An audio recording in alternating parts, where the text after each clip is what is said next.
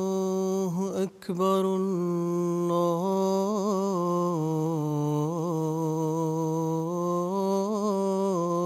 الله أكبر الله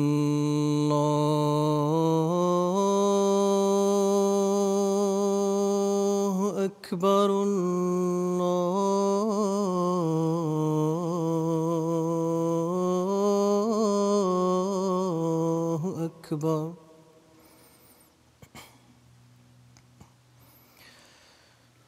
أشهد أن لا إله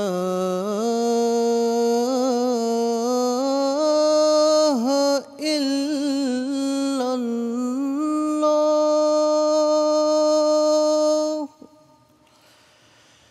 أشهد أن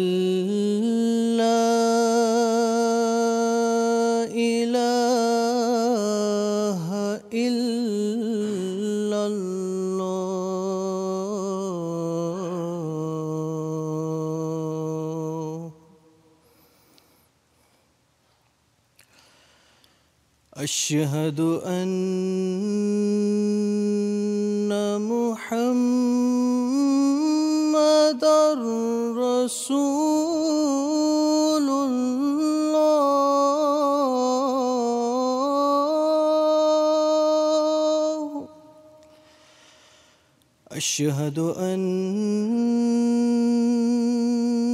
محمد رسول الله.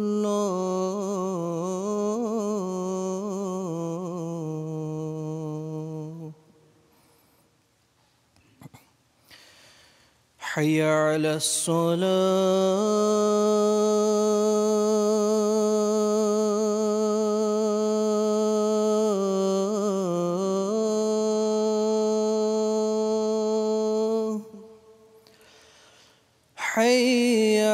الصلاة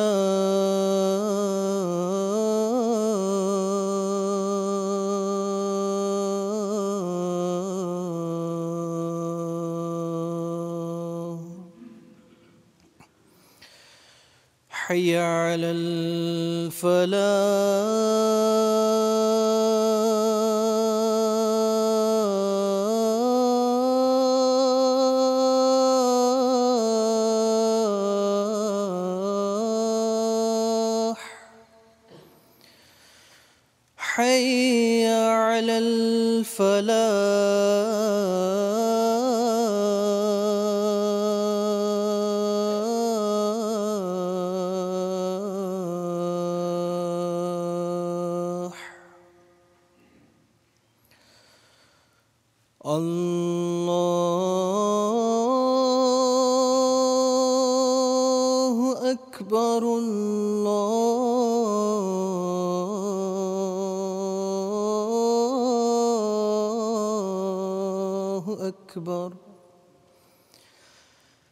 Love.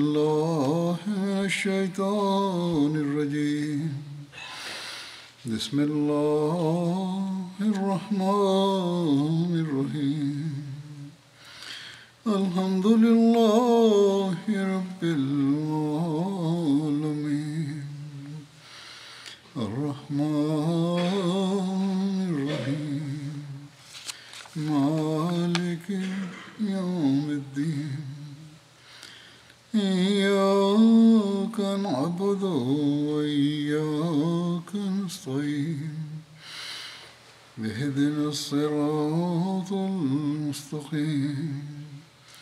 صراط الذين أنعمت عليهم غير المغضوب عليهم ولا الضالين.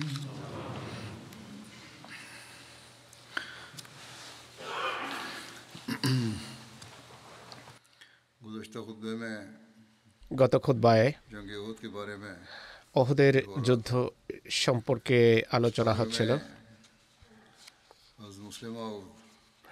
এ সম্পর্কে হজরত মুসলেহমদ ওরাদি আল্লাহ তালা আনহু যা তিনি সংক্ষেপে বর্ণনা করেছেন, তা আমি তুলে ধরছি। তিনি বলছেন কাফের বাহিনী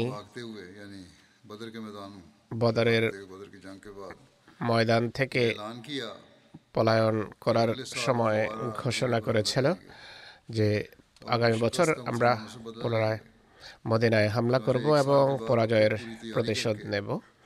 এক বছর পর তারা সে অনুসারে পুরো প্রস্তুতি নিয়ে মদিনায় হামলা করে। মক্কাবাসীদের ক্রোধের চিত্র হলো বদরের যুদ্ধের পর তারা ঘোষণা করেছিল যে কোনো ব্যক্তির হারানো আত্মীয়ের জন্য ক্রন্দন করার অনুমতি নেই আর যে বাণিজ্য কাফেলা আসবে, সেই বাণিজ্যের লভ্যাংশ ভবিষ্যৎ যুদ্ধের জন্য সংরক্ষিত রাখা হবে। বড় প্রস্তুতি নিয়ে তিন হাজার অধিক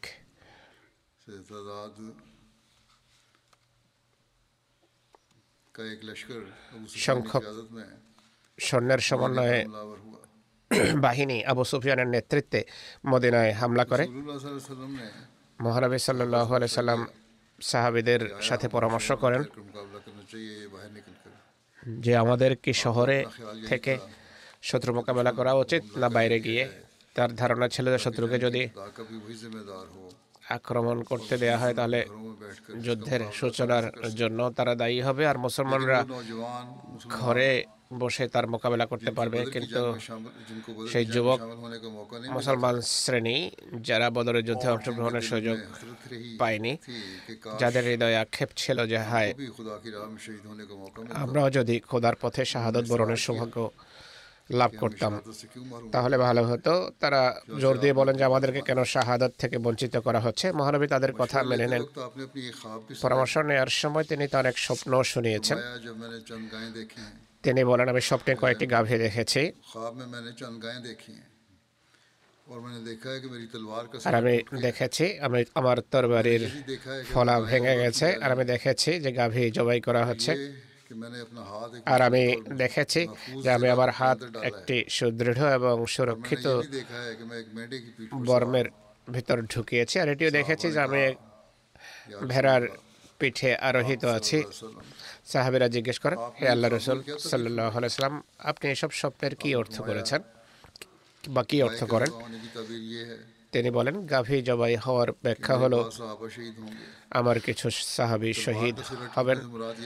দরবারের ফলা ভাঙার অর্থ এটি মনে হয় যে আমার আত্মীয় স্বজনদের মাঝে কোনো है मुझे ही इस मुहिम में कोई तकलीफ সম্মানিত ব্যক্তিত্ব শাহাদত বরণ করেন বা এই যুদ্ধে আমারও হয়তো কোনো मैं ये समझता हूँ ক্ষতি হতে পারে আর বর্মে হাত ঢুকানোর मदीने में ठहरना অর্থ আমি এটি মনে করি যে মদিনায় আমাদের অবস্থান করা বেশি নিরাপদ ये मालूम होती है আর ভেড়ায় আরোহণ সংক্রান্ত স্বপ্নের অর্থ गाल- हम पर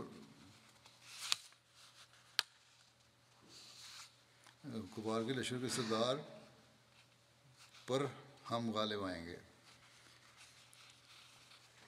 ভেড়া আরোহণ সংক্রান্ত স্বপ্নের অর্থ হল কাফের বাহিনীর সর্দারকে আমরা পদানত করব অর্থাৎ সে মুসলমানদের হাতে মারা যাবে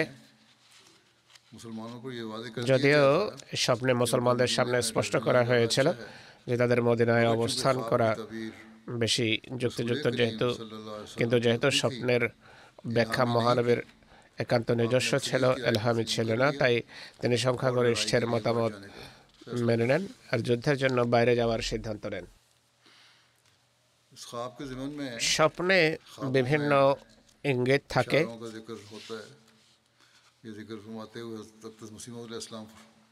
এই বিষয়টি উল্লেখ করে হজরত মসিহ মহম্মদ আল ইসলাম মহানবীর ইস্তেয়ারা বা রূপক বিষয়দের কথা উল্লেখ করেন। রূপক বিষয়াদি যা মহানবীর দিব্যদর্শন ও স্বপ্নে বিদ্যমান তা যারা হাদিস পাঠ করে তাদের সামনে স্পষ্ট অস্পষ্ট নয়। কখনো দিব্যদর্শনে মহানবীকে তার পবিত্র হাতে দুটো স্বর্ণের কঙ্কন পড়তে দেখা গেছে। এর অর্থ করা হয়েছে দুজন মিথ্যাবাদী যারা নবী হওয়ার মিথ্যা দাবি করেছিল।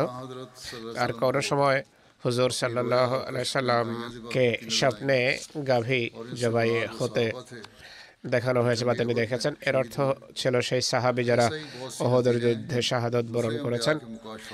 এমন অনেক দৃষ্টান্ত অন্য নবীদের দিব্য দর্শনেও বিদ্যমান। বাহ্যত কিছু দেখানো হয়েছে, কিন্তু প্রকৃতপক্ষে অর্থ ছিল ভিন্ন। তাই নবীদের কথায় রূপকের ব্যবহার বা রূপক অন্তর্নিহিত থাকা বিরল কোনো বিষয় নয়। বহরহাল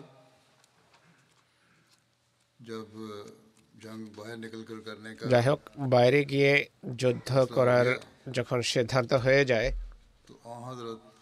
তখন মহানবী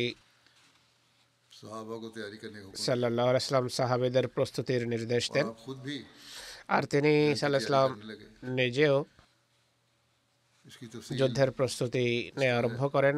এর বিশদ বিবরণ বা বিস্তারিত বিবরণ যেভাবে দেয়া হয়েছে তা হলো হুজুর সাল্লাহ আলহি আলহি ওয়াসাল্লামের শহরের বাইরে গিয়ে যুদ্ধ করা পছন্দনীয় বিষয় ছিল না স্বপ্নের ভিত্তিতে। এটি তিনি বুঝেছেন কিন্তু মানুষ যখন জোর দিতে থাকে বা চাপ দিতে থাকে বাইরে গিয়ে যুদ্ধ করার জন্য তিনি তাদের সাথে সহমত হন। তিনি জুমার নামাজ পড়েন আর মানুষকে সহমত করে বক্তৃতা করেন আর তাদেরকে পুরো সাহসিকতার সাথে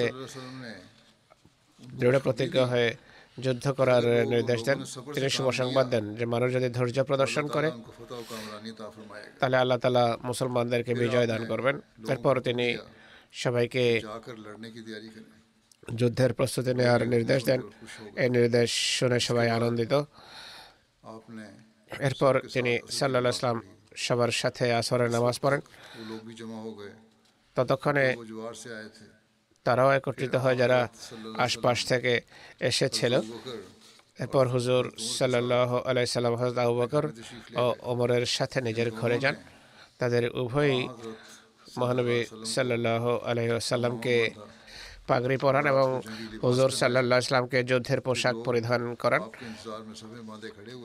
তার অপেক্ষায় মানুষ সারিবদ্ধ অবস্থায় ছিল। তখন হজরত সাহাদ বিন মাহাজ এবং হজরত ওসাইদ বিন হুসাইর লোকদেরকে সম্বোধন করে বলে যে তোমরা মহানবীর ইচ্ছার বিরুদ্ধে তাকে বাইরে এসে যুদ্ধ করতে বাধ্য করেছ। তাই এই বিষয়টি এখন তার হাতে ছেড়ে দাও তিনি যে নির্দেশে দেবেন তার যে মতামত হবে তাতে আমাদের জন্য কল্যাণ নিহিত থাকবে তাই মহানবীর আনুগত্য করো। তার নির্দেশ মেনে চলো। হুজুর সাসলাম যখন বাইরে আসেন তিনি যুদ্ধের পোশাক পরিহিত ছিলেন। তিনি দুটো লৌহ পোশাক পরে রেখেছিলেন অর্থাৎ একটির উপর দ্বিতীয়টি পরে ফেলেছিলেন। জাতুল ফজুল এবং ফিজা নামের দুটো পোশাক জাতুল ফজল সেই লৌহ পোশাক যা হজরত সাদবের ওবাদা তাকে পাঠিয়েছিলেন যখন তিনি বদরের যুদ্ধের জন্য যাচ্ছেন এটি সেই লৌহ পোশাক। এই পোশাকটি তার মৃত্যুর সময় এক ইহুদির কাছে বন্ধক ছিল। হজরত আবু বকর সেটি পয়সা দিয়ে ফেরত নিয়ে নেন ছুটিয়ে নেন। মহানবী সাল্লাহ আলহি আলহি ওয়াসাল্লাম তার পাঁচশো তরবারি ঝুলিয়ে রেখেছিলেন আর তার পিঠে ছিল তুনি। অন্য রায়ত অনুসারে তিনি তার ঘোড়ায় আরোহিত ছিলেন, নাম ছিল সাকব। ধনুক ঝুলন্ত ছিল আর বর্ষা ছিল হাতে। হয়তো উভয়টি ঘটে থাকবে। বিভিন্ন মানুষ দেখেছে আর বিভিন্ন রয়েত করেছে। হুজুর সাল্লা ইসলাম তার ঘর থেকে যখন বাইরে আসেন অস্ত্রশস্ত্র পরিহিত ছিলেন তখন তাকে সংবাদ দেওয়া হয় যে মালিক বিন আমার জারি ইন্তেকাল করেছেন তার মৃতদেহ জানাজার জায়গায় রেখে দেওয়া হয়েছে। তিনি তার জানাজা পড়েন। যুদ্ধের জন্য যাওয়ার পূর্বে মানুষ তখন তাকে সম্বোধন করে বলে যে হে আল্লাহ রসুল আমাদের কথার উদ্দেশ্য এটি নয় যে আপনার মতামতের বিরুদ্ধে যাব বা আপনাকে বাধ্য করব।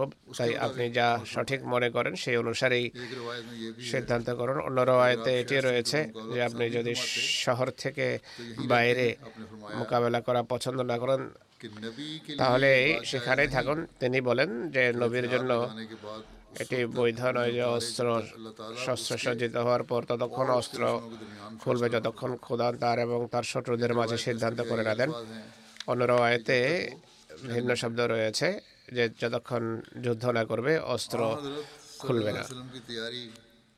মহানবী সাল্লামের প্রস্তুতি এবং সাহাবিদের ভুল ভ্রান্তির কথা উল্লেখ করে হাজরত মির্জা বশির আহমদ সাহেব লিখেছেন যে তিনি ঘরের ভেতরে যান। যেখানে হজরত আবকর এবং ওমরের সাহায্য নিয়ে তিনি পাগড়ি এবং যুদ্ধের বস্ত্র পরিধান করেন, এরপর অস্ত্রে সজ্জিত হয়ে খোদার নাম নিয়ে বাইরে আসেন। জ্যেষ্ঠ জ্যেষ্ঠ কিছু সাহাবের কথায় তখন যুবক শ্রেণির সাহাবিদের অনুশোচনা হয় যে তারা মহানবী সাল্লাহ ইসলামের মতামতের বিপরীতে নিজেদের মতামত উপর জোর দিয়েছে, যা তাদের করা ঠিক হয়নি। এই চেতনা জাগ্রত হওয়ার পর তারা অনুশোচনা করেন। তারা যখন মহানবীকে অস্ত্রশস্ত্রে সজ্জিত হয়ে দুটি লৌহ পোশাক পরে বাইরে আসতে দেখেন তাদের অনুশোচনা এবং আক্ষেপ আরও বেড়ে যায়। তারা প্রায় সমস্যরে নিবেদন করে যে হে আল্লাহ রসুল আমরা ভুল করেছি যে আমরা আপনার মতামতের বিপরীতে নিজেদের মতামতের উপর জোর দিয়েছি। আপনি যেভাবে সঠিক মনে করুন তাই করুন। ইনশাল্লাহ তাতেই বরকত থাকবে। মহানবী সাল্লাহ ইসলাম বলেন আল্লাহর নবীর মহিমা পরিপন্থী কাজ এটি যে অস্ত্র শস্ত্রে সজ্জিত হওয়ার পর আল্লাহর সিদ্ধান্ত করার পূর্বেই অস্ত্র খুলে ফেলবে। তাই খোদার নাম নাম নিয়ে অগ্রসর হও যদি ধৈর্য প্রদর্শন করো। নিশ্চিত যেন যে খোদার সাহায্য তোমাদের সাথে থাকবে। হজরত মুসলেহমদ রাজিউল্লাহ আনহু এই প্রসঙ্গে কলম ধরেছেন যে মহানবী যখন বাইরে আসেন যুবকদের অনুশোচনা হয় তারা বলে যে হ্যাঁ আল্লাহ রসুল আপনার পরামর্শই সঠিক। মদিনায় থেকেই আমাদের শত্রুর মোকাবেলা করা উচিত। হুজুর বলেন, আল্লাহর নবী যখন বর্ম পরে নেন বা সম যুদ্ধের পোশাক পরিধান করেন, সেটি খুলেন না। এখন যাই হোক, না কেন, আমরা সামনে যাব। যদি তোমরা ধৈর্য প্রদর্শন করো, তাহলে আল্লাহ সাহায্য লাভ করবে তোমরা। ইসলামী বাহিনী রওনা হওয়ার দ্বার প্রান্তে ছিল। হুজুর সাল্লু আলহি আসাল্লাম এক হাজার সৈন্য নিয়ে মদিনা থেকে যাত্রা করেন। হুজুর সাল্লাল্লাহু আলহি সাল্লাম তখন তিনটি বর্ষা আনিয়েছেন। তাতে তিনটি পতাকা বেঁধে দেন। অসের পতাকা ছিল ওসায়দ বেন হুজাইরের হাতে।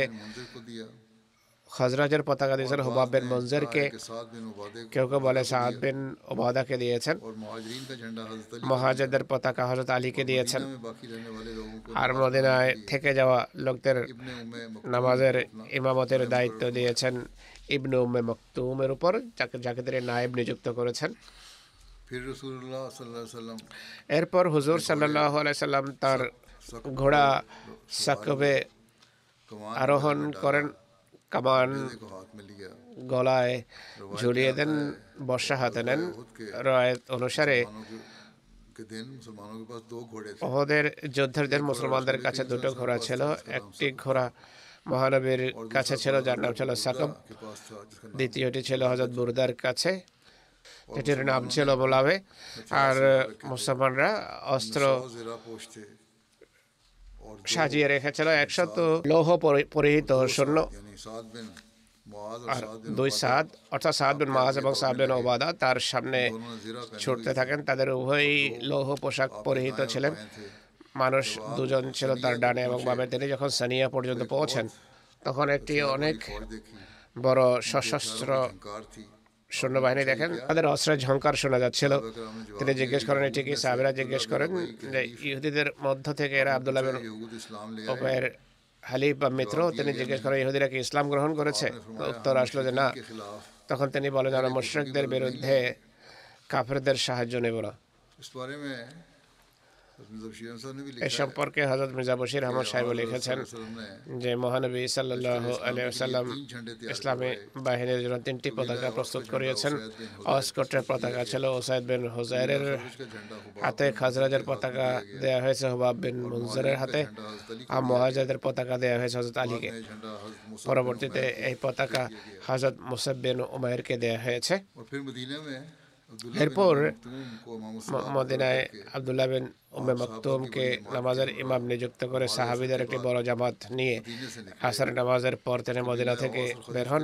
অস ও খজরাজের নেতা সাদ বিন মাস ও সাদ বিন ওবাদা তার বাহনের সামনে ধীরে ধীরে দৌড়ছিলেন বাকি সাহাবিরা তার ডানে বামে এবং পেছনে ছিলেন। মহানবী সাল্লাহ সাল্লাম যাত্রা করেন। আর শেখ আইন নামক স্থানে পৌঁছে তিনি যাত্রা বিরতি দেন। এটি মদিনার দুটো পাহাড়। এখানে পৌঁছে তিনি তার বাহিনীর একটা ভালো ধারণা নেন। আর সেসব যুবককে ফেরত পাঠান যাদের সম্পর্কে তার ধারণা ছিল যে তারা পনেরো বছর বয়সে পৌঁছেনি বা যাদের বয়স ছিল চোদ্দ। ইমাম শাফি লিখেছেন যে চোদ্দ বছর বয়স্ক সতেরো জন যুবককে তিনি ফেরত পাঠিয়েছেন যাদেরকে তার সামনে পেশ করা হয়েছিল পনেরো বছর বয়স্ক যারা ছিল তাদেরকে তিনি অনুমতি দিয়েছেন যুদ্ধে অংশগ্রহণের অল্প বয়স্ক হওয়ার কারণে যাদের ফেরত পাঠানো হয়েছে। তারা কিছু বালক ছিল। যাদের ভেতর ছিল গভীর উদ্দীপনা যুদ্ধে অংশগ্রহণের। এদের নাম হলো Abdullah bin Omar Zayed bin Sabet Osama bin Zayd Zayd bin Arqam Bara bin Azeb ওসায়দ বিন জোহের রাবা বিন আউস আবু সাইদ খুদরি আউস বিন সাবেদ সাদ বিন বাহির ইমনে মুয়াবিয়া বাজারি সাইদ বিন হাফতা হাফতা ছিল তার মায়ের নাম সাদ বিন ওকায়েব জায়েদ বিন জারিয়া জাবের বিন আবদুল্লাহ ইনি সেই জাবের নন যিনি হাদিস রওয়ায়ত করেছেন ইনি ভিন্ন জাবের রাফে বিন খাদিজ এবং সুমরা বিন জন্দুব রাফে বিন খাদিজ সম্পর্কে মহানবী বলেন যিনি তীরন্দাজ তাই তাকে তিনি অনুমতি দেন। প্রথমে বলেন ফেরত যাও। পরে জানতে পারেন যে সে ভালো তীরন্দাজ তাই তাকে অনুমতি দেন। তখন সুমরা বিন জুন্দব বলেন মহানবী সাল্লাহাম রাফে বিন খাদিজকে অনুমতি দিয়েছেন। আর আমাকে ফেরত পাঠাচ্ছেন অথচ আমি কুস্তিতে তাকে ধরাশায়ী করতে পারি। মহানবী কথা জানতে পারলে বলেন যে তোমরা উভয়ই কুস্তি করো। কুস্তিতে সামুরা রাফেকে ধরাশায়ী করলে তিনি তাকেও ওহদের যুদ্ধে অংশগ্রহণের অনুমতি প্রদান করেন। মহানবী যখন সৈন্যবাহিনীর পর্যবেক্ষণের পর পুরো ধারণা নেন আর সূর্য অস্ত যায়, তখন হজরত বেলাল মাগরেবের আজান দেন হজর সাল্লাহ ইসলাম নামাজ পড়ান। এরপরে এশার আজান দেন তিনি এশার নামাজ পড়ান। আর সেই রাতটি শেখায়ন নামক স্থানে অতিবাহিত করেন। এ রাতে পাহারার জন্য মোহাম্মদ মোহাম্মদ বিন মাসলামাকে নিগ্রান বা তত্ত্বাবধায়ক নিযুক্ত করেন। পঞ্চাশ ব্যক্তি নিয়ে তিনি সৈন্যবাহিনীর চতুর্দিকে চতুর্দিক প্রদক্ষিণ করেন। তিনি বলেন আজ রাত আমাদের নিরাপত্তার দায়িত্বে কে থাকবে?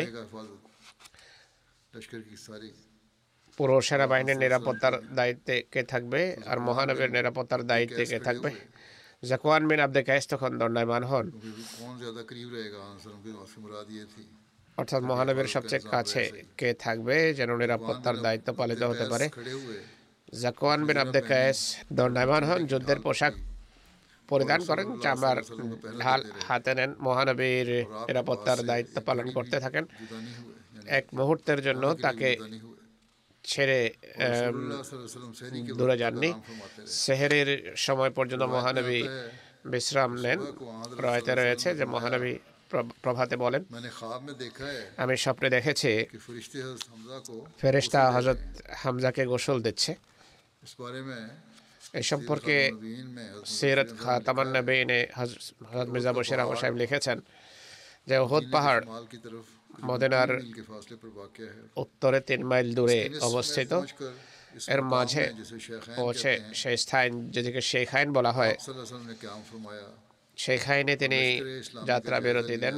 ইসলামী বাহিনীর পুরো ধারণা নেয়ার নির্দেশ দেন। স্বল্পবয়স্ক বালকরা জেহাদের উচ্ছ্বাস নিয়ে এসে যায়, তাদেরকে ফেরত পাঠানো হয়। ওসামে জায়দ আবু সাইদ খুদ্রি প্রমুখকে ফেরত পাঠানো হয়। রাফে বিন খাদিজ সেসব বালকের সমবয়স্ক ছিলেন, কিন্তু তীরন্দাজের দক্ষতা রাখতেন তার এই দক্ষতার কারণে তার পিতা মহানবীর কাছে তার পক্ষে সুপারিশ করেন যে তাকে জেহাদে অংশগ্রহণের অনুমতি দেওয়া হোক। মহানবী সাল্লাহ আসলাম রাফের দিকে তাকান তিনি সিপাহীদের মতো বুক উঁচিয়ে দাঁড়িয়ে যান যেন তাকে লম্বা দেখা যায় তার এই বুদ্ধিমত্তা কাজে আসে মহানবী তাকে সাথে যাওয়ার অনুমতি প্রদান করেন তখন আরেক বালক সামরা বিন জন্দব যার কথা একটু পূর্বেই উল্লেখ করা হয়েছে তার ফিরে যাওয়ার নির্দেশ এসে যায় কিন্তু পিতার কাছে গিয়ে বলে যে রাফেকে যদি যুদ্ধে অংশগ্রহণের অনুমতি দেওয়া হয় তাহলে আমারও অনুমতি পাওয়া উচিত কারণ আমি রাফের চেয়ে শক্তিশালী তাকে আমি কুস্তিতে পরাজিত করতে পারি। পুত্রের এই আন্তরিকতা দেখে পিতা আনন্দিত হন তাকে সাথে নিয়ে তিনি মহানবীর কাছে আসেন এবং সন্তানের বাসনা তার সামনে উল্লেখ করেন। হুজুর সাল্লাহ সাল্লাম বলেন, রাফে এবং সামে উভয়কে কুস্তি লড়ানো, কুস্তি লড়াও। কেন জানা যায় যে কে বেশি শক্তিশালী মোকাবেলা হয়? সত্যি, সামরা নিমেষেই রাফেকে উঠিয়ে ভূপাতিত করেন, তখন মহানবী সামারাকেও সাথে যাওয়ার অনুমতি প্রদান করেন। সেই নিষ্পাপ বালকের হৃদয়ে আনন্দে ভরে যায়। যেহেতু সাজ নেমে এসেছিল তাই বেলাল আজান দেন। সব সাহাবি মহানবীর নেতৃত্বে নামাজ পড়েন। আর রাতে মুসলমানরা সেখানেই অবস্থান করেন। রাতের পাহারার জন্য মহানবী সাল্লাহ ইসলাম মোহাম্মদ মাসলামার রাত কে পেরে কে লিয়ে মোহাম্মদ কো মুনসুম করার ফরমায়া। মোহাম্মদ বিন মাসলামাকে কর্মকর্তা নিযুক্ত করেন যিনি পঞ্চাশ সাহাবের জামাতে সারা রাত ইসলামী বাহিনীর চতুর্দিকে প্রদক্ষিণ রত অবস্থায় পাহারা দেন। আবদুল্লাহ বিন ওবাই বিন সলুল প্রথমে সাথে এসেছিল কিন্তু পথিমধ্যে ফিরে যায়। এর বিস্তারিত বিবরণে রয়েছে যে সেহরির সময় মহানবী সাল্লাহ ইসলাম শেখায়ন নামক স্থান হতে সম্মুখে অগ্রসর হন মদিনা এবং ওহদের মাঝে নামক স্থানে পৌঁছেন যেখানে নামাজের সময় হয়ে যায়। এখানে ফজরের নামাজ আদায় করেন তিনি। সোদ কেনা এবং মদিনার মধ্যবর্তী একটি জায়গা। এইখানে আবদুল্লাহ বিন ওবাই বিন সলুল তার সাথী মোনাফেকদেরকে নিয়ে মহানবীকে ছেড়ে ফিরে আসে।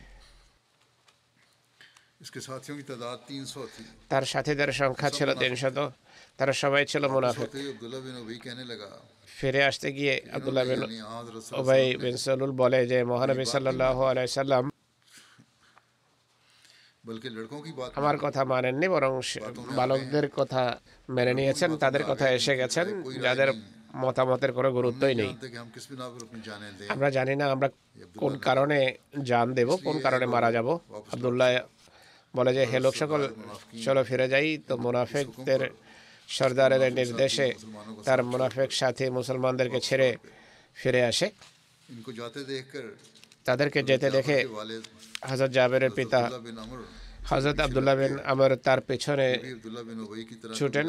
তিনিও আবদুল্লাহ বিন উবায়ের ন্যায় হজরত গোত্রের বড় নেতা ছিলেন, যারা ফিরে যাচ্ছিল তাদেরকে তিনি বলেন, আমি তোমাদের খোদার দোহাই দিয়ে বলছি, তোমাদের এই কাজ কি ঠিক হচ্ছে যে তোমরা একান্ত সেই মুহূর্তে তোমাদের নবী এবং জাতির প্রতি বিশ্বাসঘাতকতা করছে যখন শত্রু পুরো শক্তি নিয়ে সামনে দাঁড়িয়ে আছে তারা বলে যে যদি আমরা জানতাম যে তোমরা যুদ্ধ করবে তাহলে আমরা কখনো তোমাদের সাথে বের হতাম না। আমরা তো ভাবছিলাম যুদ্ধ শুদ্ধ কিছুই হবে না। এইভাবে তারা পরিষ্কারভাবে ফিরে যাওয়ার ঘোষণা দেয় অথচ তারাও যুদ্ধের প্রস্তুতি নিয়ে বেরিয়েছিল। তখন আবদুল্লাহ বিন আমার বলেন যে, হে আল্লাহর শত্রুরা, খোদা তোমাদেরকে ধ্বংস করুন। সে সময় অতি সন্নিকটে যখন আল্লাহ তার নবীকে তোমাদের আর মুখাপেক্ষে রাখবেন না, এক রায়তে রয়েছে, আল্লামা ইবনে জওজি লিখেছেন কথা, যে বনু সালামা ও বনু হারসা যখন আব্দুল্লাহ বিন ওবাইকে বিশেষ ঘাতকতা করতে দেখে, তারাও ফিরে যাওয়ার সিদ্ধান্ত নেয়। উভয় গোত্র সেনাবাহিনীর দুই বাহুতে ছিল, কিন্তু আল্লাহ তালা তাদেরকে এই পাপ থেকে রক্ষা করেন। তারা ফিরে যাওয়ার ইচ্ছা পরিত্যাগ করে। তখন আল্লাহ তালা আয়াত ইজ হাম্মাত তায়ফাতান মিনকুম আন তাফশালা ওয়ালিয়ুহুমা, ওয়া আলাল্লাহি ইয়াতাওয়াক্কালুল মুমিনুন অবতীর্ণ করেন। অর্থাৎ তোমাদের দুটো দল যখন ভেরুতা দেখানোর সিদ্ধান্ত করে নেয় অথচ আল্লাহ তাদের উভয়েরই তত্ত্বাবধায়ক ছিলেন। আর আল্লাহর উপরেই মোমেনদের নির্ভর করা উচিত।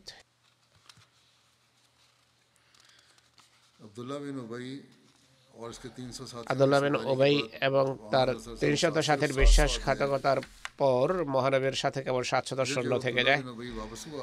আবদুল্লাহ বিন ওবাই যখন ফিরে আসে আনসার মহানবীর কাছে নিবেদন করেন যে হে আল্লাহ রসুল সাল্লাহ সাল্লাম ইহুদিদের মাঝে যারা আমাদের মিত্র সমর্থক তাদের সাহায্য নেওয়া যায় কি তারা মদের আর ইহুদিদের কথা বলছিলেন। তাদের তারা হয়তো বনে কোরাইজার ইহুদিদের কথা বলছিলেন, কেননা বনে কোরাইজার ইহুদি হাজার সাত বিন মাহাজের মিত্র ছিল। হাজার সাত বিন মাস অস গোথরের নেতা ছিলেন। হাজার সাদ সম্পর্কে কোনো কোনো আলেম বলেন যে, আনসারদের ভেতর তার পদমর্যাদা তেমনই যেমনটি কিনা মহাজারদের মাঝে হাজার আবু ছিল। আনসারদের এই প্রশ্নে হুজুর সাল্লাহ সাল্লাম শুধু এটি বলেছেন যে, তাদের সাহায্য সাহায্যের আমাদের কোনো প্রয়োজন নেই। এ সম্পর্কে হজরত মির্জা বশির আহমদ সাহেব কলম ধরেছেন।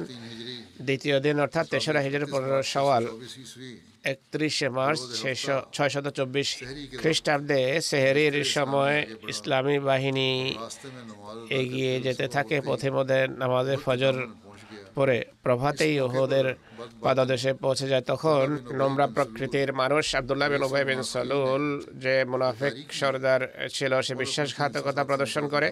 আর তিনশত সাথী নিয়ে মুসলমান বাহিনী কে ছেড়ে এ বলে মদিনায় ফিরে আসে যে মোহাম্মদ সাল্লা ইসলাম আমার কথা মানেননি। আর নির্বোধ বালকদের কথায় এসে মদিনা থেকে বেরিয়ে এসেছেন তাই আমি তাদের সাথে যুদ্ধ করতে পারি না। কেউ কেউ ব্যক্তিগতভাবে তাকে বুঝিয়েছে যে বিশ্বাসঘাতকতা ঠিক নয় কিন্তু সে কারও কথা শোনেনি। আর এটি বলতে থাকে যে এটি যদি কোনো যুদ্ধ হতো আমি অংশ নিতাম কিন্তু এটি কোনো যুদ্ধ নয় বরং এটি আত্মহত্যার নামান্তর। এখন তখন ইসলামী বাহিনীর মোট সংখ্যা সাতশত ছিল যা কাফের তিন হাজারের বিপরীতে এক চতুর্থাংশের চেয়ে কম ছিল। বাহন এবং সমরাসের দিক থেকে ইসলামী বাহিনী খুবই কোরাইশ বাহিনীর বিপরীতে খুবই দুর্বল এবং তুচ্ছ ছিল, কেননা মুসলমান বাহিনীতে কেবল একশত যুদ্ধ পোশাকধারী এবং শুধু দুটো ঘোড়া ছিল। এর বিপরীতে কাফের বাহিনীতে সাতশত যুদ্ধের পোশাকে সজ্জিত লোক, দুইশত ঘোড়া এবং তিন হাজার উট ছিল এই দুর্বলতার মাঝে যা মুসলমানরা তেলে তেলে অনুভব করছিল।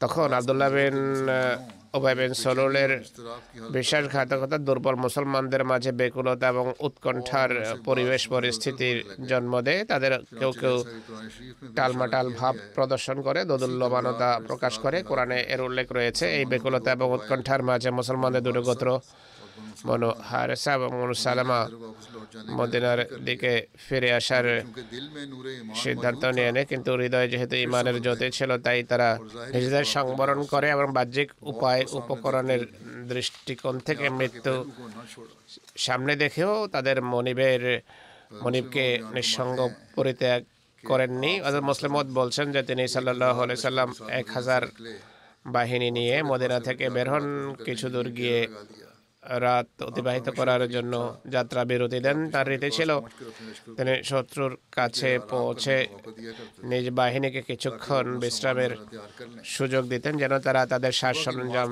নিয়ে প্রস্তুতি নিতে পারে। হজরের নামাজের জন্য যখন তিনি বের হন তিনি জানতে পারেন যে কিছু ইহুদিও চুক্তিবদ্ধ কিছু গোত্রের সাহায্যের বাহানা বেরিয়েছে। ইহুদিদের শত্রুতার কথা যেহেতু মহানবী জানতেন, তাই তিনি বলেন যে এদের ফেরত পাঠানো হোক। তখন আবদুল্লাহ বিন উবাই বিন সলুল, যে মুনাফিকদের নেতা ছিল, সেও তার তিনশত সাথী নিয়ে এ বলে ফিরে যায় যে এখন এটি আর যুদ্ধ নয়, বরং এটি ধ্বংসের মুখে ঝাঁপ দেয়া বা এটি আত্মহত্যা। আবদুল্লা বিন ওবাই বিন সরুরের ফিরে যাওয়ার এটি একটি কারণ ছিল। সে বলল যে ইহুদিদের কেন নেওয়া হচ্ছে না?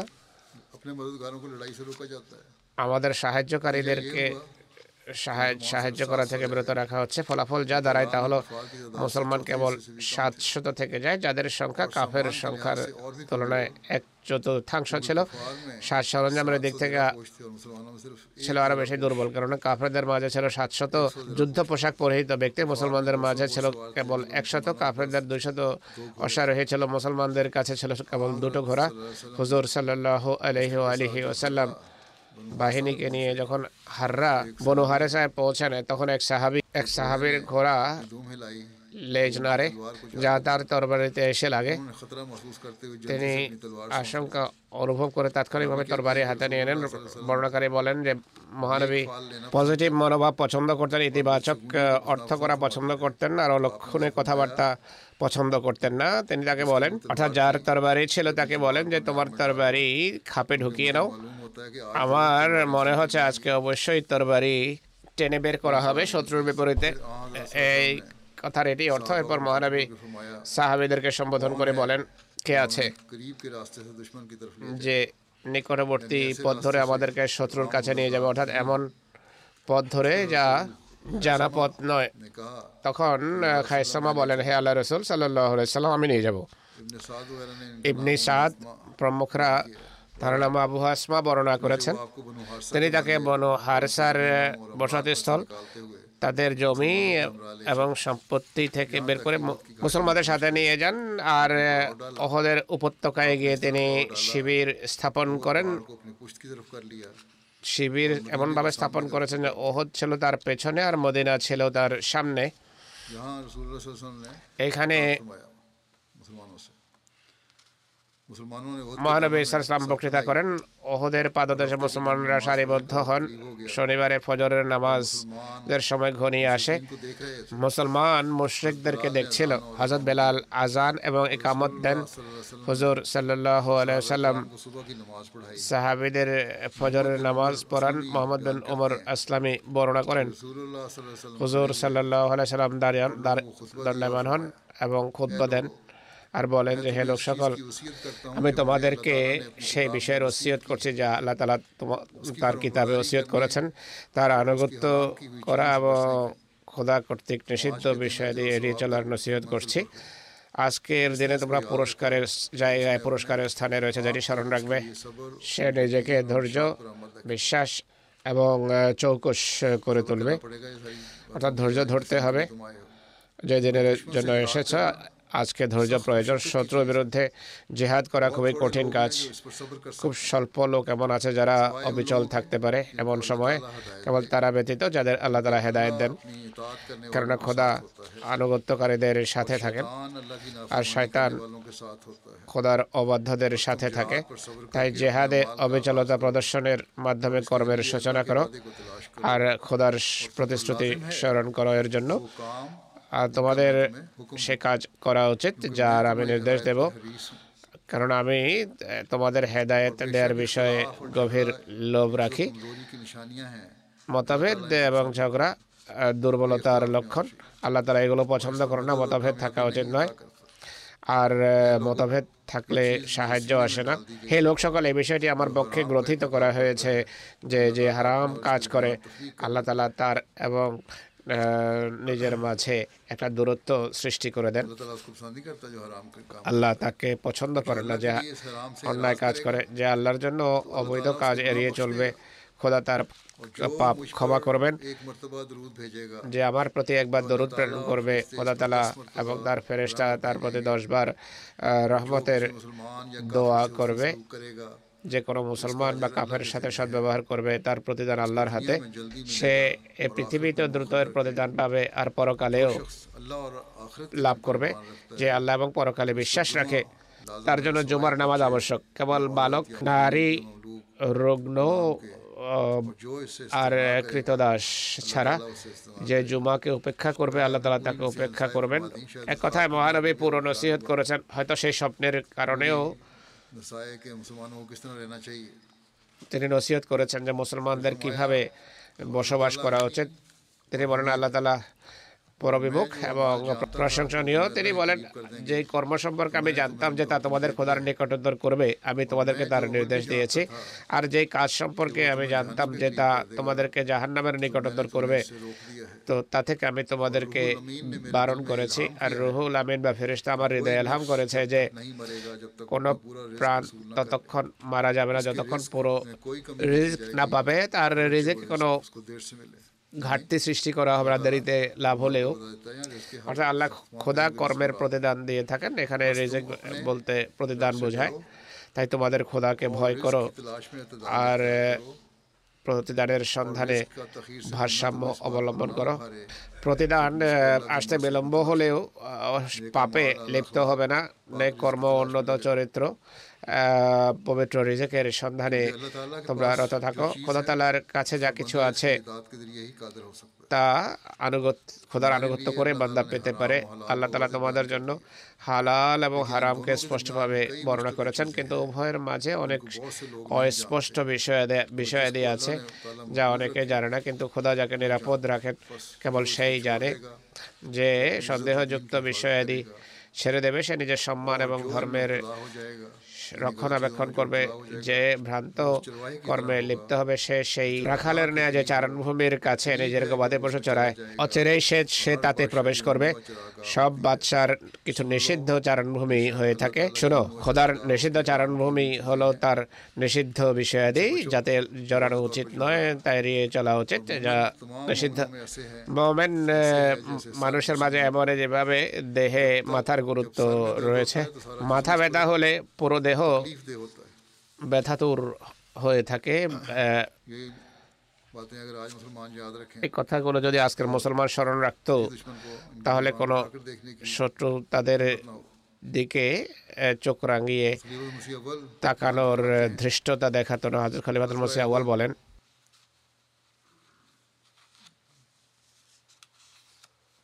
দুশ্মন মকে অহদের যুদ্ধে শত্রু মক্কা থেকে যাত্রা করে মদিনায় পৌঁছে। যুদ্ধের শ্বাস সরঞ্জাম যা আবু আবু সুফিয়ান সিরিয়া থেকে এনেছিল আর যাদের বাধা দেওয়ার জন্য প্রতিহত করার জন্য মহানবীকে বদর পর্যন্ত সফর করতে হয়। যে যুদ্ধে কাফেরদের দম্ভ চূর্ণ বিচূর্ণ হয়ে যায়, সেই সরঞ্জাম এখন মুসলমানদের মোকাবেলার জন্য একত্রিত করা হয়েছে। उसे और इसके खर्च কোরআন की तरफ इशारा নিম্নলিখিত আয়তে में उसे और उसके खर्च करने वालों की तरफ इशारा करता है এটি যারা খরচ করে তাদের দিকে ইঙ্গিত করে যে ইন্নাল্লাযিনা কাফারু ইউনফিকুনা আমওয়ালাহুম लियसुद्दू अन सबील লিয়াসুদ্দু আন সাবিলিল্লাহ ফাসায়ুনফিকুনাহা সুম্মা তাকুনু আলাইহিম इस जंग में कुरैश के साथ এই যুদ্ধে কোরাইশের সাথে বনু তেহামা এবং বনু কেনানাও অংশগ্রহণ করে কাফের বাহিনীর সংখ্যা ছিল তিন হাজার। আর সবাই ছিল সশস্ত্র। তাদের মাঝে সাতশত জন যুদ্ধ পোশাক পরিহিত অশ্বারোহী ছিল। তাদের সকলেই মুসলমানদের কাছ থেকে অচেরেই প্রতিশোধ নেওয়ার বিষয়ে বদ্ধপরিকর ছিল। ছোট ছোট গোত্রের সমন্বয় বাহিনী আবু সুফিয়ানের নেতৃত্বে মদিনার উত্তর পূর্ব দিকের একটা নির্দিষ্ট স্থানে নিজেদের মোর্চা দৃঢ় করে তাদের এবং মদিনার মাঝে শুধু ওহদ পাহাড়ের উপত্যকা বাধা ছিল সেই জায়গায় মোর্চা বেঁধে কাফের বাহিনী মদিনাবাসীদের ফসল এবং ক্ষেত ধ্বংস করা আরম্ভ করে সাহাবিরা এতে যার প্রণায়ী ক্রোধান্বিত হন। ইসলামের জন্য তাদের আত্মাভিমান, প্রতিশোধ অগ্নিতে রূপ নেয় মহানবী সাল ইসলামের কাছে জোর দিয়ে বলে যে, শত্রুকে প্রতিহত করা হোক। হুজুর সাল ইসলাম এক হাজার সাথী নিয়ে মদিনা থেকে বের হন। আবদুল্লাহ বিন উবাই যে মদিনায় বসবাসকারী এক সর্দার ছিল, যে বাজ্যত মুসলমানদের সাথে ছিল, যে একান্ত রণক্ষেত্র থেকে কঠিন সময়ে তিনশত সাথী নিয়ে মুসলমানদের ছেড়ে চলে আসে, যার ফলে মুসলমানদের সংখ্যা হাজার থেকে সাতশত নেমে আসে। এই পুরো বাহিনীতে শুধু দুটো ঘোড়া ছিল, কিন্তু মুজাহেদেনরা অবিচলতার সাথে দৃঢ় প্রত্যয়ের সাথে ক্রমাগতভাবে এগিয়ে যাচ্ছিলেন। আর খেজুর বাগান অতিক্রম করে অহত পাহাড় পর্যন্ত পৌঁছে যায়। ইসলামী বাহিনী সারা রাত সে পাহাড়ের পাদদেশে অবস্থান করে। সকালে ফজরের নামাজ পড়ে রণক্ষেত্রে অবতীর্ণ হন। অর্থাৎ যুদ্ধ আরম্ভ হয়। এর বিস্তারিত বিবরণ ভবিষ্যতে তুলে ধরা হবে ফিলিস্তিনিদের জন্য। আমি দোয়ার কথা বলে থাকি বারবার। দোয়া অব্যাহত রাখুন। সম্প্রতি যুদ্ধবিরতির অবসানে যেমনটি ধারণা ছিল তাই ঘটছে। ইসরায়েলের সরকার পূর্বের চেয়ে অধিক হিংস্রতার সাথে পার্শ্বিকতার সাথে গাজার প্রতিটি এলাকায় হামলা এবং বোমাবারি করছে। নিষ্পাপ শিশু এবং বেসামরিক নাগরিক নিহত হচ্ছে। এখন এই অপকর্মের বিরুদ্ধে আমেরিকার একজন কংগ্রেস প্রতিনিধি যে খুব সম্ভব ইহুদিও বলেছে যে সকল সীমা লঙ্ঘন করা হয়েছে। আমেরিকার যুদ্ধ বন্ধ করার ক্ষেত্রে ভূমিকা পালন করা উচিত। আমেরিকার প্রেসিডেন্টের চাপা ভাষায় এখন বিবৃতি দিচ্ছে যে এই যুদ্ধ বন্ধ হওয়া উচিত, গোলাবারি করা বন্ধ করা উচিত। উত্তর দক্ষিণে সমানভাবে ঘটছে পূর্বে বলতো যে উত্তরের দিকে চলে যাও। কিছুই হবে না কিন্তু উত্তর দক্ষিণ সর্বত্র একই অবস্থা বিরাজমান। আমেরিকার এই প্রেসিডেন্ট সাহেবের এমনটি বলা কোনো মানবিক সহানুভূতির কারণে নয় কোনো ভুল ধারণা আমাদের হৃদয় স্থান পাওয়া উচিত নয় এটি স্বার্থান্ত হয়ে তিনি বলছেন আমেরিকায় নির্বাচন সন্নিকটে যুবকরা সেখানে প্রতিক্রিয়া ব্যক্ত করছেন যে যুদ্ধ বন্ধ হওয়া উচিত। একইভাবে এমন মুসলমান যারা আমেরিকান নাগরিক তারা হইচই করছে। তো ভোটের জন্য সে এমন করছে, কোনো সহানুভূতি নেই। ফিলিস্তিনিদের বা মুসলমানদের জন্য তার হৃদয়। এছাড়া যে মুসলমান দেশে রয়েছে, তাদের আওয়াজ কিছুটা উঁচু হচ্ছে বলে মনে হয়। কিন্তু যতক্ষণ পর্যন্ত ঐক্যবদ্ধ হয়ে যুদ্ধ বন্ধ করার চেষ্টা না করবে, কোনো লাভ নেই। আল্লাহ তালা মুসলমানদের মাঝে ঐক্য সৃষ্টি করুন।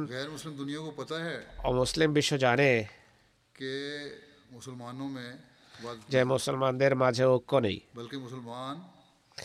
বরং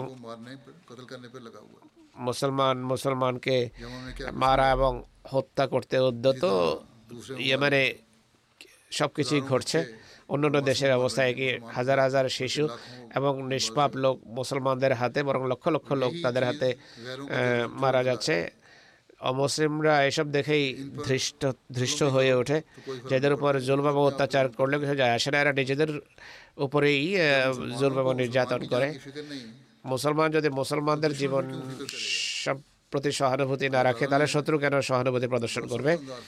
আল্লাহ তালা কঠিন ভাষায় সতর্ক করেছেন। মুসলমানের মুসলমানকে হত্যা করা সম্পর্কে আল্লাহ কঠোর ভাষায় সতর্ক করেছেন যে এমন মুসলমান জাহান নামেই হবে যে অন্যদেরকে হত্যা করে। আল্লাহ তালা করুন, মুসলমানরা যেন ঐক্যবদ্ধভাবে পৃথিবী থেকে জুলম এবং অন্ডার নিরসনের কারণ হয়। তারা যেন নিজেদের মাঝে যুদ্ধ পরিহার করে। ইউনাইটেড নেশনস তাদের আওয়াজ কিছুটা উত্তোলনের চেষ্টা করেছে কিন্তু তাদের আওয়াজ কে শোনে। তারা বলে যে আমরা এটি করব সেই করব কিন্তু এদের জন্য কিছুই করা সম্ভব নয় কেননা তাদের কথা মানার কেউ নেই। পরাশক্তিগুলো নিজেদের ভেটো শক্তি প্রয়োগ করে। আল্লাহ তালা মুসলমানদেরকে বিবেক বুদ্ধি দেন। যাই হোক এই অন্যায় এই অন্যায় নিরসনের জন্য নিরসন কল্পে দোয়ার পাশাপাশি আমরা জামাতগুলোর মাধ্যমে বার্তা পাঠিয়েছি যে যে আপনারা আপনাদের প্রভাবের গণ্ডিতে রাজনীতিবিদদের এই জুলুম এবং অন্যায়ের অবসানের জন্য মনোযোগ আকর্ষণ করুন। আপনাদের বন্ধু বান্ধবদের গণ্ডিতে আওয়াজ উত্তোলন করুন। এই কথা বলুন যে, এই জুলুম এবং অন্যায়ের অবসানের জন্য আমাদের চেষ্টা করা উচিত। আল্লাহ তালা নিরীহ, নিষ্পাপ লোকদেরকে জুলম এবং অন্যায়ের হাত থেকে নিরাপদ রাখুন। নামাজের পর দু ব্যক্তির গায়ে বানা জানাজাও পরাবো আমি। প্রথমটি হলো শ্রদ্ধেয়া মাসুদা বেগম সাহেবার। মাসুদা আকমল হল্যান্ডের অধিবাসিনী তিনি। যিনি মরহুম আব্দুল হাকিম আকমল মরহুমের স্ত্রী ছিলেন। সম্প্রতি তিনি ইহদাম ত্যাগ করেছেন। ইন্নালিল্লাহ ইন্না ইলাইহি রাজিউন। তার নানা হজরত মিয়া আব্দুল সামাদ সাহেব এবং বর্ণনা মিয়া ফাতেদিন সাহেব কাদিয়ানের নিকটবর্তী শেখোয়ার অধিবাসী ছিলেন তাদের উভয়ই ছিলেন হজরত মসিহেমদ আলাই সাল্লাতামের সাহাবি। মরহমা দীর্ঘকাল স্বামীর সাথে হল্যান্ডে ধর্মের সেবায় ধর্ম সেবায় রত ছিলেন। উনিশশো সাতান্ন সালে মুসলিম ওদের নির্দেশে আকবর সাহেব প্রথমবার হল্যান্ড যান। তার স্ত্রী সাথে ছিলেন না। উনিশশো উনসত্তর সালে তিনি গিয়েছেন। দ্বিতীয়বার আকবর সাহেব ফিরে আসলে তিনি উনিশশো ছিয়াশি সালে যান বিবাহিত জীবনে প্রায় পনেরো বছর স্বামী বিদেশে প্রদায়িত থাকার কারণে তিনি নিঃসঙ্গ বা একা জীবন কাটিয়েছেন।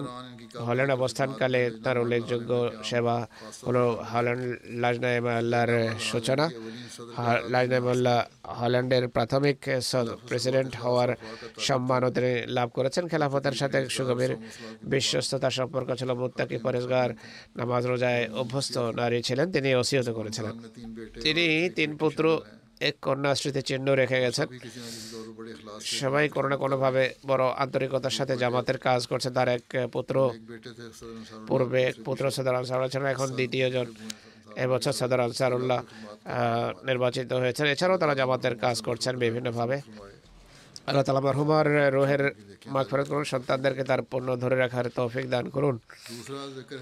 দ্বিতীয় স্মৃতিচারণ মাস্টার আব্দুল মজিদ। ওয়াকফে জিন্দগি সাহেবের। তিনি রাবর তালেম ইসলাম হাই স্কুলের শিক্ষক, শিক্ষকতা করতেন। সম্প্রতি তিনি রিটায়ারমেন্টের পর কানাডা চলে আসেন। সেখানেই তিনি ইন্তেকাল করেন। নালিল্লাহ ইলাইহি রাজন তিনি তারা বর্তমানে স্ত্রী ছাড়াও তিন পুত্র এবং দুই কন্যা স্মৃতিচিহ্ন রেখে গেছেন। তার পুত্র মাজহার মজিদ সাহেব বলছেন তার পিতা বহু গুণাবলীর আধার ছিলেন, খুবই বিনয়ী মানুষ ছিলেন এবং দরবেশ সুলভ জীবন কাটাতেন। তার মা বলছেন, বিয়ে থেকে আরম্ভ করে মৃত্যু পর্যন্ত তাকে ফেরেস্তা প্রকৃতির মানুষ পেয়েছে। বিয়ের কয়েক বছর পর একদিন নামাজে উচ্চস্বরে উচ্চস্বরে কেঁদে কেঁদে দোয়া করছিলেন। নামাজের পর আমি জিজ্ঞেস করি যে, আপনি কিসের দোয়া করছেন? তিনি বলেন, আমার বাসনা হলো, আমি আমার জীবন উৎসর্গ করে রাবর তালিবুল ইসলামে আলিবুল ইসলাম স্কুলে ধর্ম সেবার সুযোগ পাবো অন্য কোনো এলাকার পরিবর্তে। আমি দোয়া করছি আল্লাহ যেন আমার এ বাসনা পূর্ণ করে আমার স্ত্রীকেও যেন আল্লাহ তালা একই মন মানসিকতা দান করেন। যাই হোক তার স্ত্রী তাকে বলেন আপনি হজর খলিফাতুল মসিকে জীবন উৎসর্গ করে পত্র লিখে দেন। আল্লাহ তালার কৃপায় তিনি জীবন উৎসর্গ করে আবেদনপত্র পাঠিয়ে দেন। হজরত খলিফাতুল মসিদ সাহানির কাছে, খলিফা সাহানির যুগের কথা তিনি সে আবেদনপত্র মঞ্জুর করেন এবং এরপর তিনি রাবোয়া স্থানান্তরিত হন। তিনি বলছেন, আমার পিতা প্রত্যেক মাসে বেতন পাওয়ার পর প্রথমে সেক্রেটারি মালের কাছে যেতেন, এরপর চাঁদা দিতেন, তারপর বাকি টাকা মায়ের হাতে তুলে দিতেন। রাবো আসার পর একান্ত কঠিন পরিস্থিতিতে জীবন কাটিয়েছেন, কখনো অভিযোগ করেননি। জাগতিক কামনা বাসনার কথা কখনো উল্লেখ করেননি। ভাই বোনদের যথাসময় নামাজ পড়া জামাত এবং খেলাফতদের সাথে সম্পৃক্ত থাকার নসিহত করতেন। তখন জামাতের আর্থিক অবস্থা ভালো ছিল না। অসচ্ছলতা ছিল অনেক। তা সত্ত্বেও বড় ধৈর্যের সাথে জীবন অতিবাহিত করেছিলেন। তিনি যখন শিক্ষক হিসাবে এসেছেন আমি হাই স্কুলে ছিলাম আমি দেখেছি। এই কথাগুলো কেবল তার ছেলের লেখা কথা নয় বরং তার ভিতরে এসব গুণাবলী ছিল। হুজুর বলছেন। আহমদিরাও তার দ্বারা প্রভাবিত ছিল। উনিশশো পঁচাশি সনে তাকে পদোন্নতি দিয়ে তেহাত্তর চুয়াত্তরের পরের কথা যখন স্কুল জাতীয়করণ করা হয় তখন তিনি স্কুলেই ছিলেন হাই স্কুলে কিছু সময় কাটিয়েছেন। উনিশশো পঁচাশি সনে তার পদোন্নতি দিয়ে ভেরার ইসলামিয়া হাই স্কুলে তাকে প্রধান শিক্ষক হিসাবে পাঠানো হয়। সেখানকার যে নায়েব হেডমাস্টার ছিল সে জামে মসজিদের ইমামও ছিল। বা যত মনে হতো আহমদি হওয়ার কারণে ইমাম তার বিরোধিতা করবে কিন্তু তার উন্নত আচরণের কারণে সে তার প্রতি খুবই শ্রদ্ধাশীল ছিল। অনেক বেশি শ্রদ্ধা সম্মান করত অত্যন্ত সশ্রদ্ধ ব্যবহার করত একদিন। বর্ণাকারী বলেন যে আমি তাকে অন্যান্য শিক্ষকদের এটি বলতে শুনেছি যে ব্যক্তি কাদিয়ানি হওয়া সত্ত্বেও একজন ফেরেস্তা প্রকৃতির মানুষ নীরব তবলিক করতেন। শত্রুদের উপর বড় ইতিবাচক প্রভাব পড়তো। প্রায় সময় তার শিষ্যরা তার সাথে সাক্ষাৎ করতে আসতো এবং বলতো যে, আমরা আপনার ছাত্র ছিলাম, কিন্তু সবচেয়ে বেশি তিনি সেই সব ছাত্রদের নিয়ে গর্ব করতেন এবং তাদেরকে বলতেন, ও যারা আল্লাহ তালার পথে জীবন অনুসরণ করেছে। আর সানন্দে বলতেন যে অমুক ওয়াকফে জিন্দেগি আমার ছাত্র। ওয়াকফে জিন্দেগিদের প্রতি খুবই শ্রদ্ধাশীল ছিলেন। মূল্যায়ন করতেন। আল্লাহ তালা মরমের প্রতি কৃপা করুন মাখফের করুন, তার পদমর্যাদা উন্নীত করুন, তার সন্তান সন্ততিকেও তার পণ্য ধরে রাখার তৌফিক দান করুন।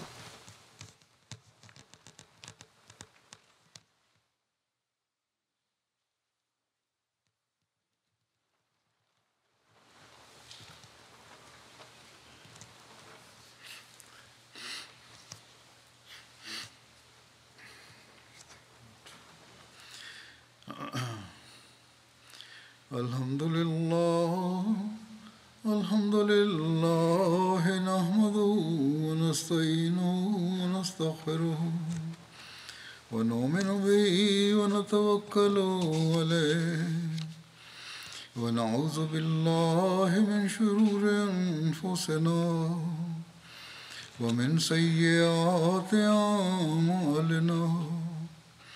من يهده الله فلا مضل له ومن يضلل فلا هادي له.